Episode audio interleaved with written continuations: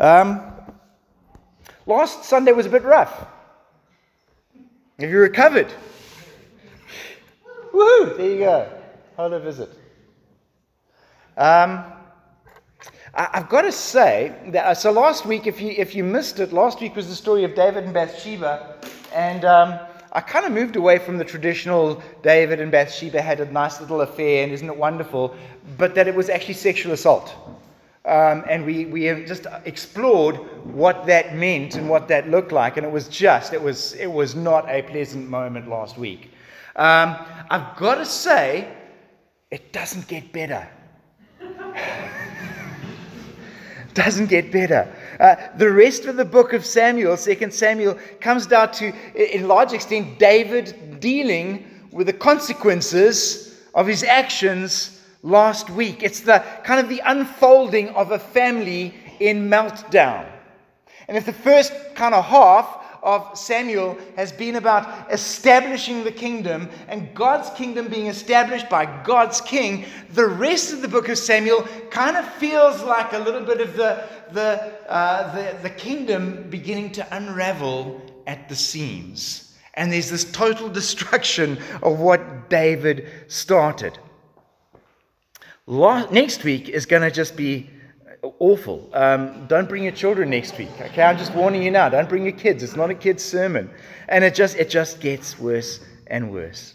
What we're going to read this morning, though, in chapter 12, is uh, a confrontation of sin, a confession of sin, the consequence of sin, and I ran out of seas. It's the, the kind of the forgiveness and grace and mercy of God mixed into that.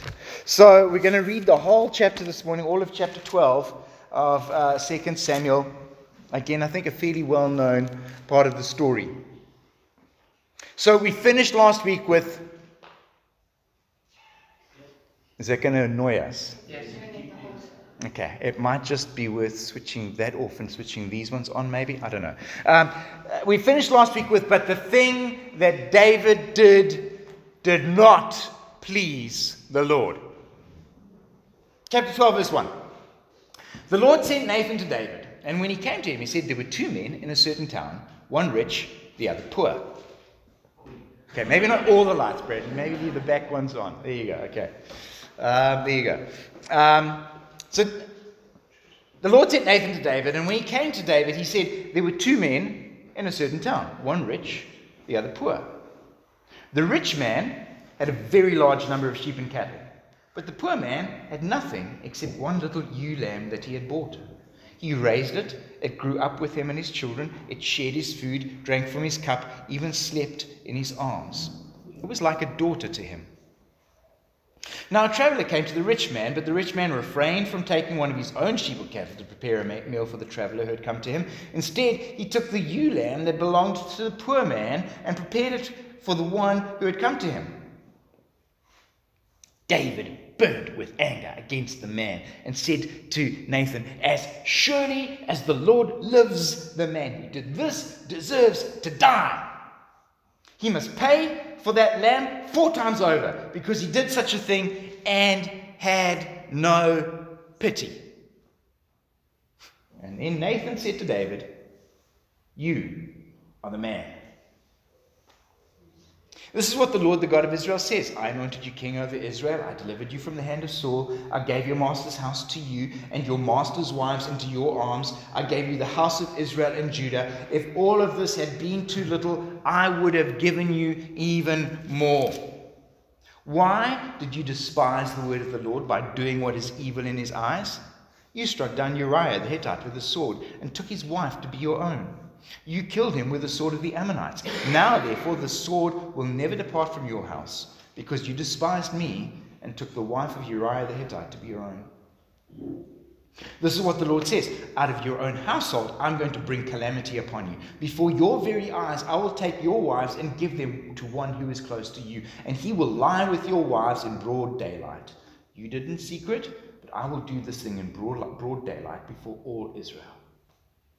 Then David said to Nathan, I have sinned against the Lord. Nathan replied, The Lord has taken away your sin. You are not going to die. But because by doing this you've made the enemies of the Lord show utter contempt, the son born to you will die. After Nathan had gone home, the Lord struck the child that Uriah's wife had borne to David, and he became ill. And David pleaded with God for the child. He fasted and went into his house and spent the nights lying on the ground. And the elders of his household stood beside him to, to get him up from the ground, but he refused, and he would not eat any food with them. On the seventh day, the child died. David's servants were afraid to tell him that the child was dead, for they thought, while the child was still living, we spoke to David, and he would not listen to us. How can we tell him the child is dead? He may do something desperate. And David noticed that his servants were whispering among themselves, and he realized that the child was dead. Is the child dead? he asked. Yes, they replied, he is dead. And then David got up from the ground, and after he had washed, he put on lotions and changed his clothes, and he went into the house of the Lord and worshipped. Then he went to his own house, and at his request they served him food, and he ate. And the servants asked him, Why are you acting this way?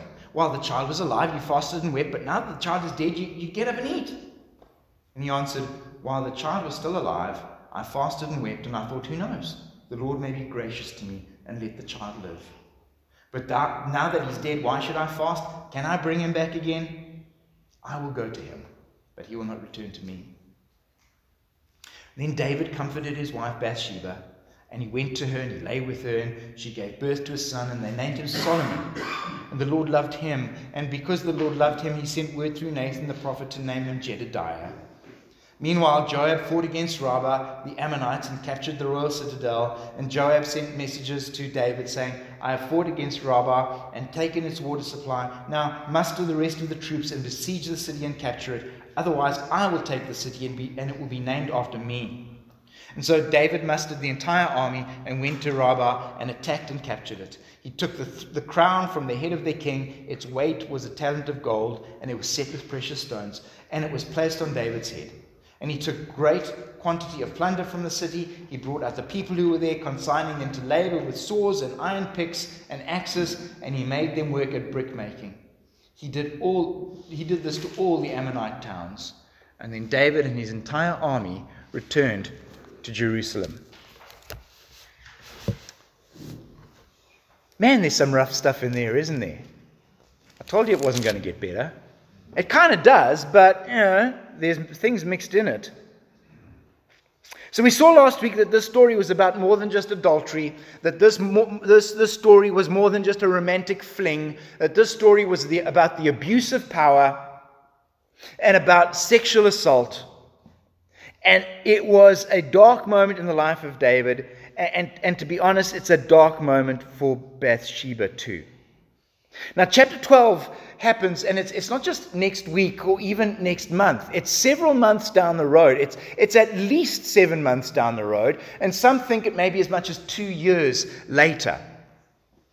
And the point is that David has settled back into some kind of routine and settled into some sense of life goes back to normal. I've got away with it. Everything's been covered up. No one really knows what happened. I now have an extra wife in my harem and an extra child to add to my list of heirs.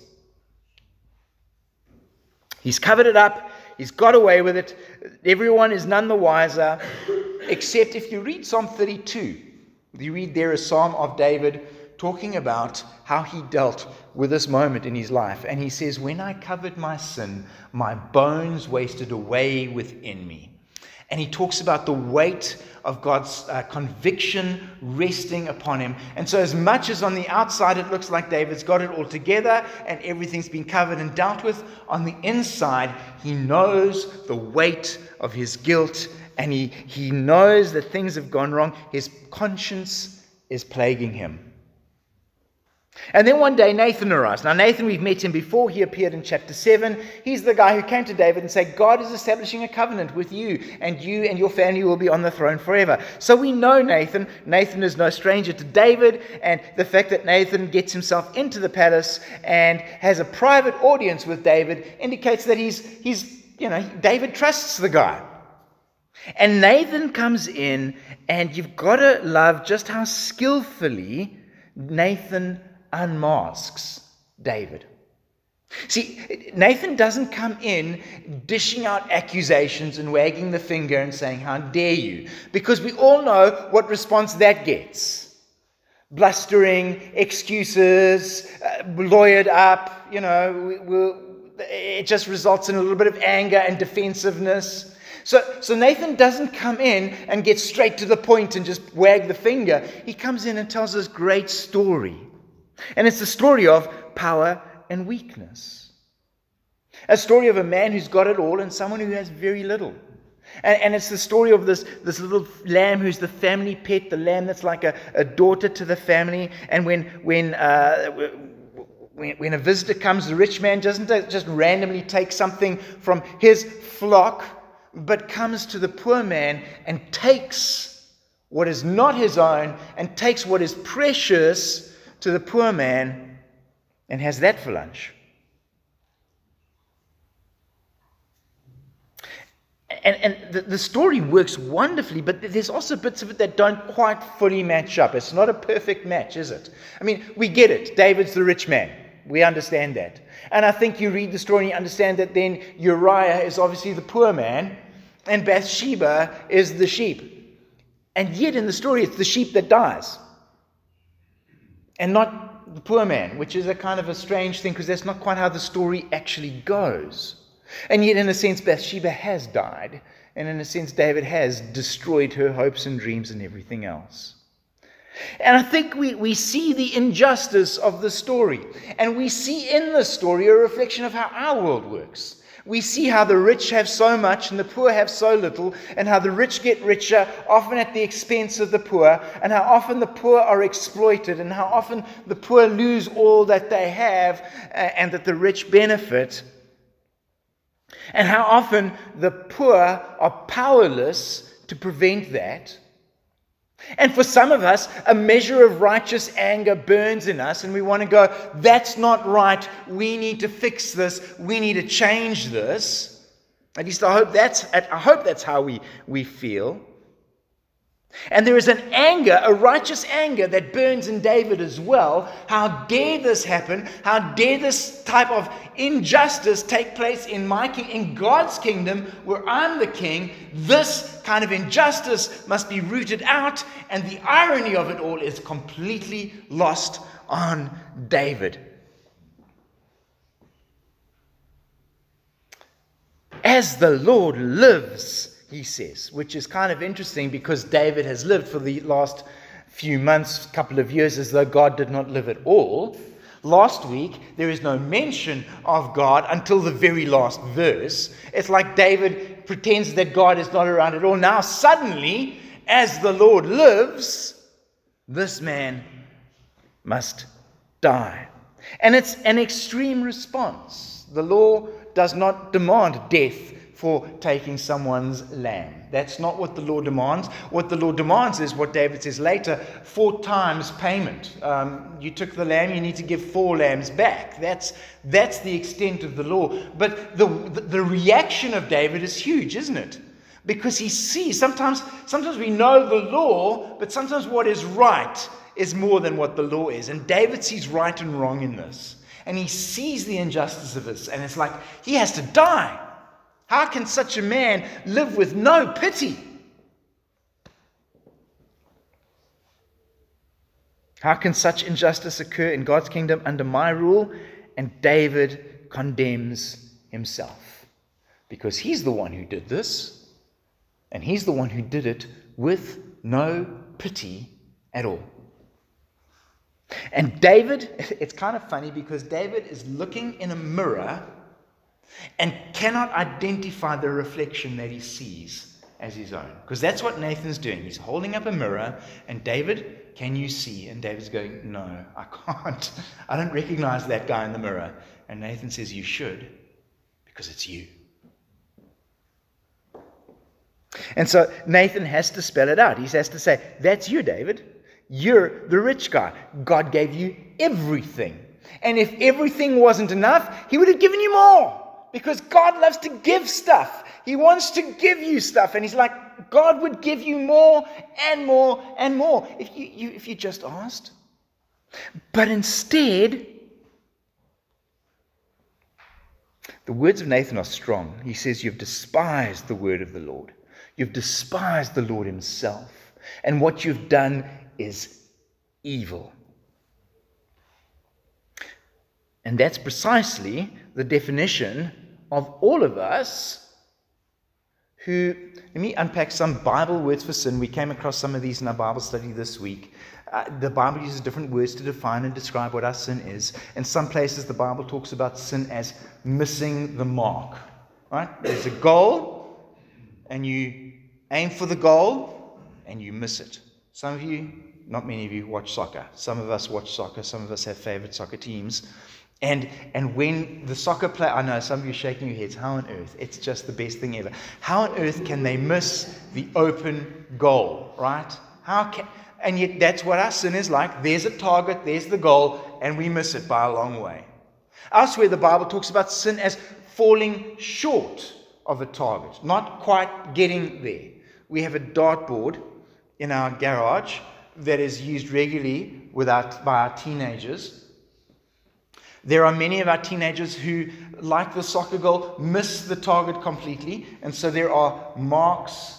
No, there is chipped paint all the way. I mean, there's a board and it's in a box, and they miss that even. And there is just chipped paint all the way around as our teenagers regularly uh, miss the mark. In addition to missing the mark, there have been several times where our carpet on the floor has begun to fray because they have fallen short of the mark. It's like halfway for ladies.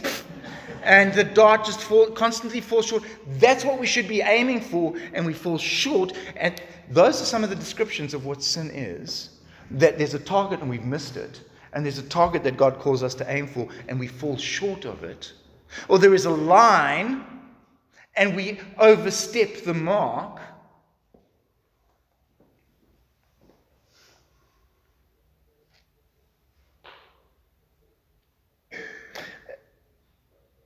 when we go, oh boy, I've sinned. And some of us are brave enough to acknowledge that. To say, I've missed the mark. I, have done something wrong. I've been bad. I've been naughty. I've messed up. Or whatever other words and excuses we want to use to deal with our sin and to kind of identify our sin, there are three things that we can't ignore when it comes to defining our sin. And it's the things that Nathan challenged David with. You've despised his word, you've despised him, and what you've done is evil. And we don't like to use those kind of words to, des- to describe us and our sinfulness. We're comfortable with saying, I messed up. We're comfortable with saying, I made a mistake. We're very comfortable saying it wasn't my fault. Um, we're, we're, we're even, some of us are even comfortable enough to say, I have sinned. But not many of us like to say, I'm evil or I've despised God and His Word. Let, let, me just unpack three things, right? Those three things. We've despised His Word. God's Word is good, God's Word brings us life.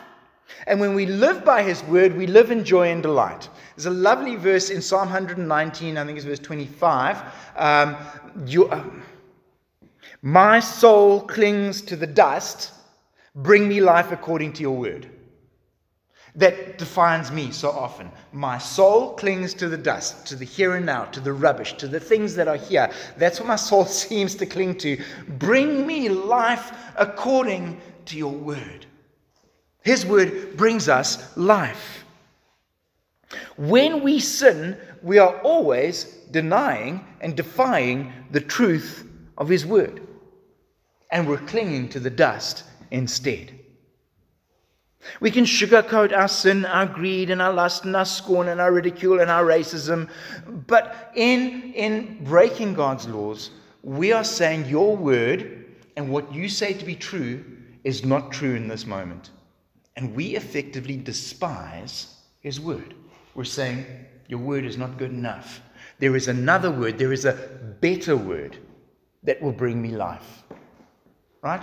When, when Adam and Eve in the garden, there's the snake at the tree, did God say, Let me bring you a better word? There is the word of God that brings life. Adam and Eve, eat from any tree you like, just don't eat from that one. Those are life giving words. And then another word comes along no, no, this fruit, if you eat this fruit, it'll bring you joy. And Adam and Eve have to decide which word will we listen to? And they despise the word of God and reject it and say, We'll eat the fruit. It's what we do. We despise his word. In our moment of sin, we despise him. I know. Our, our, first response is, no, of course not. We don't despise. I'm a, I'm a good Christian person. I don't despise God. Yes, there are times when I sin. There are times when I disappoint Him and I, I let Him down. But I, I don't despise Him. I, I love Jesus. I come to church and read my Bible. But again, if we love Him as our hearts claim, then how, how can we explain our actions when we defy Him and turn our back on Him and walk away from Him? How else do we define what we've done? And then David says, or Nathan says, what you did is evil. What you've done is evil. And evil is a strong word. I mean, we reserve the word evil for a very special, select group of people who do very special, select things. We reserve it for Hitler and for Stalin and for Jeffrey Dahmer and for Putin and for the guy that switches the lights off at Eskom. Um, right? Those, that, that category, that's the category of evil we have, right? Really bad guys. But me, I'm naughty. I'm a little bit bad. Some of you might even be willing to say I'm very bad. But am I evil? Surely not. And yet, it's the word that Nathan uses to describe David. He says, What you did is evil. And again, we could look at the story and go, well, look, we understand why, why David's actions are called evil. I mean, he, he murdered someone, there's sexual assault going on here. No wonder he's evil. But I mean, I, am I'm, I'm not there yet. um, I, I, I, haven't murdered, I'm, I'm, not committing sexual assault on anyone, I, I'm not there. And yet we have to remember the words of Jesus, who says, If anyone hates his brother or calls his brother a fool, he might as well hate his brother. He might as well be a murderer. And if anyone looks on someone lustfully, has already committed adultery in his heart. Actually, we're no different to David. Our actions are evil.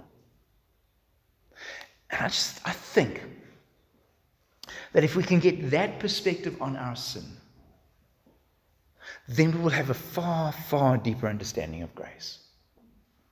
And I know we don't, we don't want to, we don't, nobody wants to come to church and be beaten on their head and be told they're evil.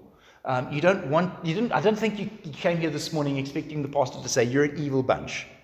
Um, but until we grasp that, we can't grasp grace.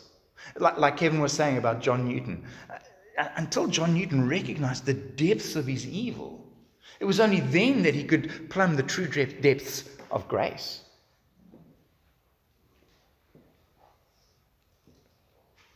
Here's where it starts to get a little rough. There are consequences for actions, and we know this. There are consequences to our behavior. God may forgive us of our sin, but the consequences remain. And David confesses his sin. He repents of his sin. We'll find in a moment that he finds full and complete forgiveness for his sin, but the consequences of his sin remain. And the consequences of David's sin are going to lead him down a very dark and difficult path.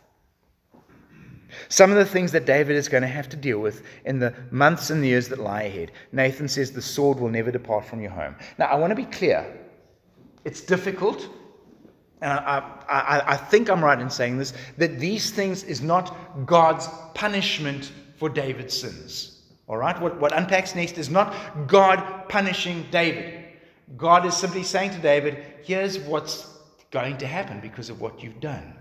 Right? So this is not God coming up with some weird and wonderful ways to punish him. And God says to David, Because of your actions, the sword will never depart from your family. And the rest of the book shows that happening. Three of David's sons will die violently at the edge of a sword. The books of Kings and Chronicles will show that violence dogs the house of David.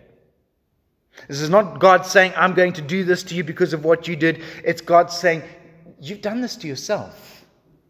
Your actions of violence is an action that will now perpetuate through your family.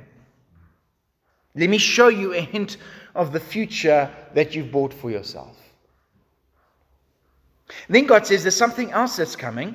Someone very close to you will, will take your place, and then it gets really ugly. And that someone will take all your wives and will do what you did to Bathsheba. That he will rape them in full view of Israel. How on earth? I mean, does that not just shock for a moment? Is that not just appalling? And God says to David, You did you, you performed your action in secret. But somebody's going to do this in public. Now, what happens a couple of years later, spoiler alert, is that Absalom is the guy who steps up and says, I'm going to take this kingdom from my father. And David has to go and run. And Absalom says to a couple of his counselors, What can I do to show the nation that I'm in charge and my father is shamed? And some guy comes up with a bright idea. Why don't you put a tent up on the roof of the palace where all of Israel can see and have your father's wives brought to you one by one and you can lie with them? In other words, you can rape them one by one. So Bathsheba's in that crowd, just by the way. She was raped by David, and now she's going to be raped by David's son. Is that not just. I don't know. Is, I don't even have words to, to, to, to kind of comprehend that. And for Absalom to get up there and to one by one rape his various stepmothers, which is just an odd thing in itself. And again, just to be clear, this is not God thinking up some wacky punishment for David. This is the natural unfolding of the results of David's choices. David has shown his sons how to behave, and his sons have learnt at the feet of the master. And the sons will perpetuate what the father has done. It's awful. It's absolutely awful. So spare a thought for Bathsheba, who's lost her, her innocence, who's lost her husband, who's lost her future.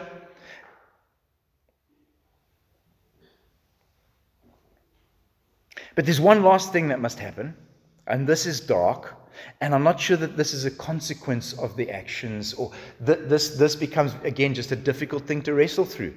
And I, I don't even know if I can give you a straight answer. But Nathan says there's one more thing that must happen. David, your son must die the child of your rape. And again, it's hard to read this, isn't it? Unless you're reading it in Christianese and, I don't know, dolly it up somehow. It's, it's hard to read. The Lord struck the child. That's what it says. The child was sick for seven days, and then the child dies. And you have to kind of go, how, how can this be? Why do the innocent suffer? instead of the guilty? How is it that David lives, but his son must die? Why is it that the son must die for the sins of the father? And how does Bathsheba deal with this? Who has lost her husband, lost her innocence, lost her future, and now she loses her son.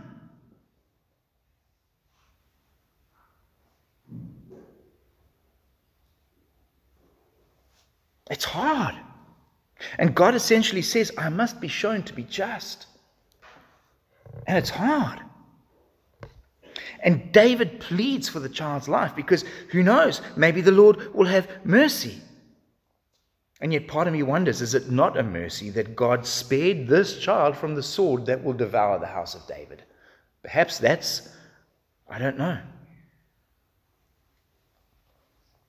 And you, I, have got to love how this pans out in the end. I mean, it's, it's, it's a dreadful thing to, to experience and to go through.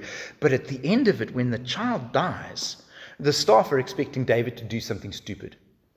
But instead, David gets up and worships. The response to his son's death is to go and worship, to have a bath, and put the lotion on. put a lotion, that's what it says. And the servant's like, What's going on, David? And David says, I pleaded while the child was still here. But now that the child is gone, he's gone. He's not coming back to me. He's with God. And one day I will go to him. And David's able to move on.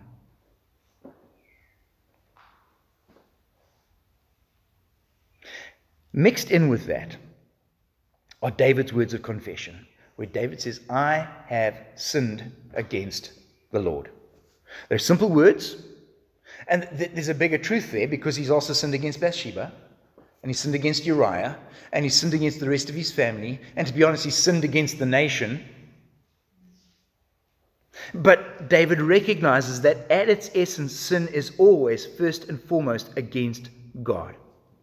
And you've got to compare David and Saul here. When, when Saul was confronted by his sin with the prophet, and the prophet says, What have you done? Saul goes, Well, it wasn't me. The people wanted it. And, you know, um, uh, you know duck and dive. Uh, we were actually saving this for sacrifice. It's actually, we're going to, you know, we're justifying our actions and our behaviors. Saul prevaricates and covers up and does all sorts. And that's why Samuel says to Saul, God's taking the kingdom away from you. David doesn't cover up and pretend. David's been, in a sense, caught and David goes, I've sinned. And I've sinned against the Lord. And you can read Psalm 51 and read more fully his, uh, the expression of David's repentance there. And, and, and, it is for, for you and I, when, when we're convicted of our sin, to, to leave, leave aside the excuses and the blame game and the whatever else and be able to just say, I have sinned against the Lord. A very famous uh, pastor in Australia who was recently uh, convicted of drunk driving. Got a fine, suspended jail sentence, and he's not allowed to drive for three years or something. He puts out a tweet, and his tweet goes something like, I'm really sorry, I shouldn't have done it.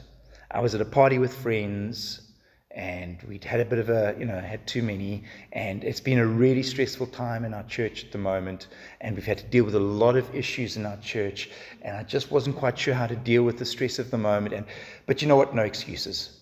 I'm like, your whole tweet was an excuse.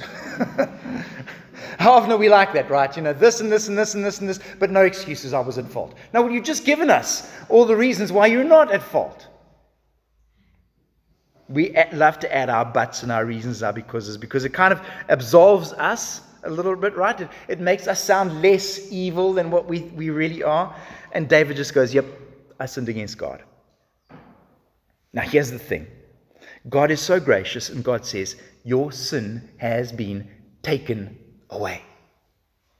And it's a, it's a mind blowing concept. We, we, we, we, we read it and we're like, ah, well, that's nice. God takes away. David's sin was not just covered over, David's sin was not just ignored or forgotten about. God says your sin has been completely removed, taken away. And you've got to wonder how on earth can God do that?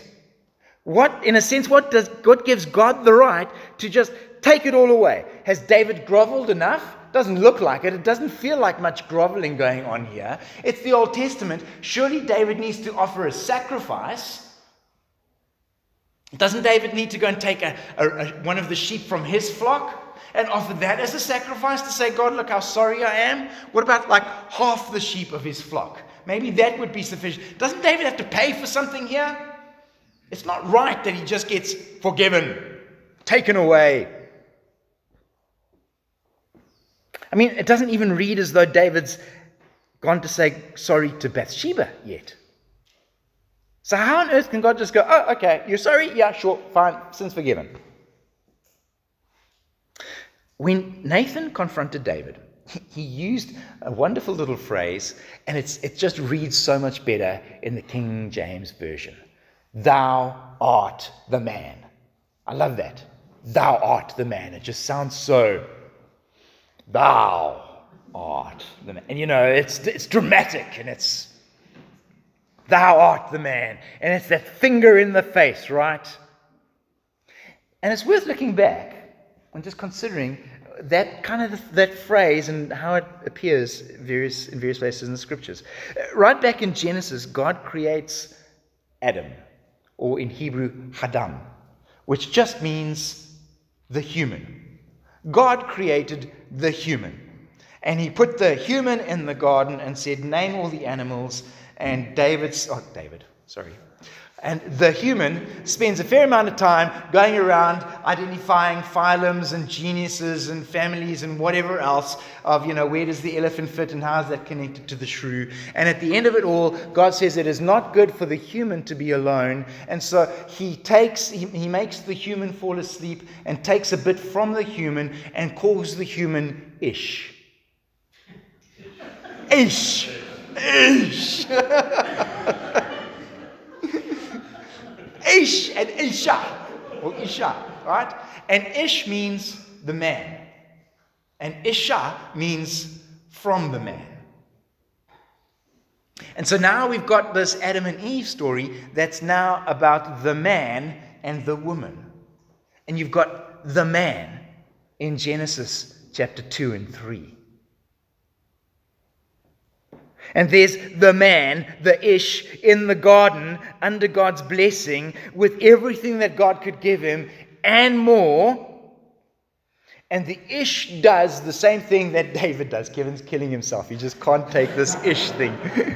the Ish does as David does, despises God, despises God's word, does what is evil, eats the fruit, faces the consequences of his evil action by being exiled from the garden. And before he leaves the garden, God says to Eve, From you will come one, the Ish, the Ish will come who will crush the serpent's head. And they leave the garden, and Adam lies with his wife Eve, and she conceives and gives birth to a son, and she says, The Lord has helped me conceive what? The Ish. the man. The man who's going to crush the serpent's head. And what does Cain do? He crushes his brother's head. Gets it wrong. And we spend the rest of the Bible waiting for the man. Capital T, capital M. We're waiting for the man the one that was promised, the one who will, who will fix what the first man messed up. And we get to David and we think maybe this is the one. Maybe this is the man. It's the best we've had so far. He's established the kingdom of God in righteousness. The, the kingdom has, has spread. There is grace and mercy under his rule. And we think, surely this is the moment when the enemies of God will be defeated. And we're like, the man. And Nathan steps up and says, Yes.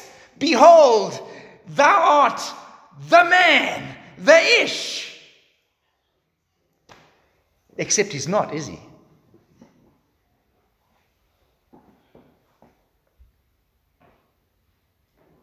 It's ironic that Nathan calls him the man. You are the man, because he certainly isn't. You are the man condemned. And our heads droop because we're like, now what?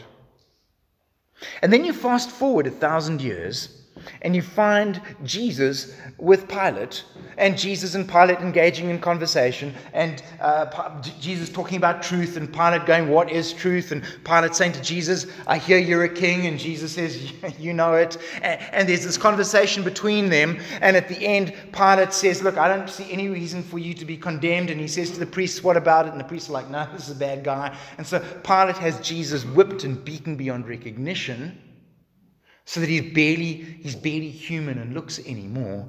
And, and Pilate brings Jesus out onto the balcony and says those wonderful, listen, I'm just, I'm just bragging today, right? And my, my linguistic ability. And, and he uses that wonderful Latin phrase, ecce homo. Behold the man. And that little phrase that just keeps popping up right in Genesis the man who will crush the serpent's head, with David, who we thought could be the one, the man, but he's, he's the man condemned. And then there's another man condemned.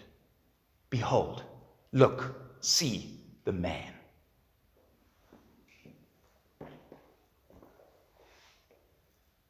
Is David the man? David is the man condemned. Jesus? Jesus is the man, but he's also condemned. But while David was justly condemned, Jesus is unjustly condemned. Nathan says to David, You have sinned, but you shall not die. You are the man, and you will not die. And the Pilate says to the crowds, Behold the man, and the crowds shout out, He must die. Everything is reversed. Do you want to know how God can forgive David? Well, this is how. But there's another step in this. Remember how I said just a little while ago, and we all felt it, just how unjust this whole thing is that David's son must die. And how unfair that is, that the innocent son must die for the guilty father. And it's wrong. And Jesus is David's greatest son, who is the innocent son who dies in the place of his father, David. And you know what? It's true. It's not fair. It's, it is unjust. There is a sense in which God displaying his justice to the world, and his justice goes, someone must die for sin. And it's not you. And that's not fair. But it's just. And Jesus, who loved the Word of God and loved the Father and obeyed his every word and did not despise him, and who, who, who obeyed the word, who, who only ever did righteousness and never did evil, dies in the place of you and me, of those who despise him and despise his word, and those who work evil in their hearts. And forgiveness is possible for David, and forgiveness is possible for me not because of sacrifices and apologies and, and trying harder to be better and going for therapy. Forgiveness and grace is given because the innocent son dies.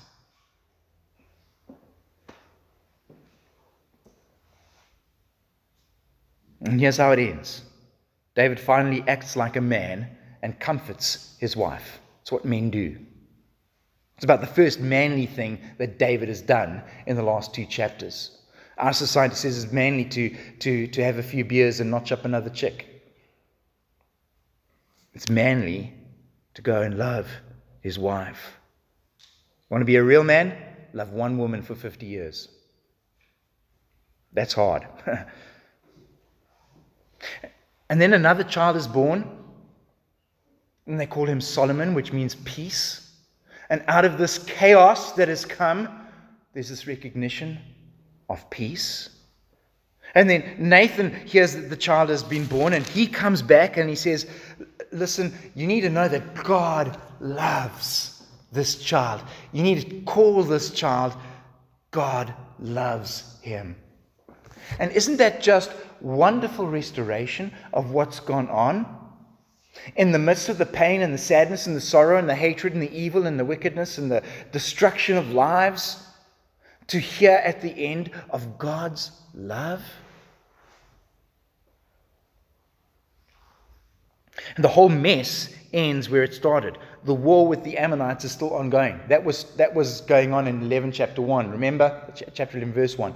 In the year, in the time of the year when kings go to war, David stayed at home. David should have been with the Ammonites. And now, after how much time has, has passed, finally, David does what he should have done in the first place, and it's kind of a reset. David goes to war. David uh, destroys the, the enemies of God. David comes home with another crown on his head, and the story almost resets.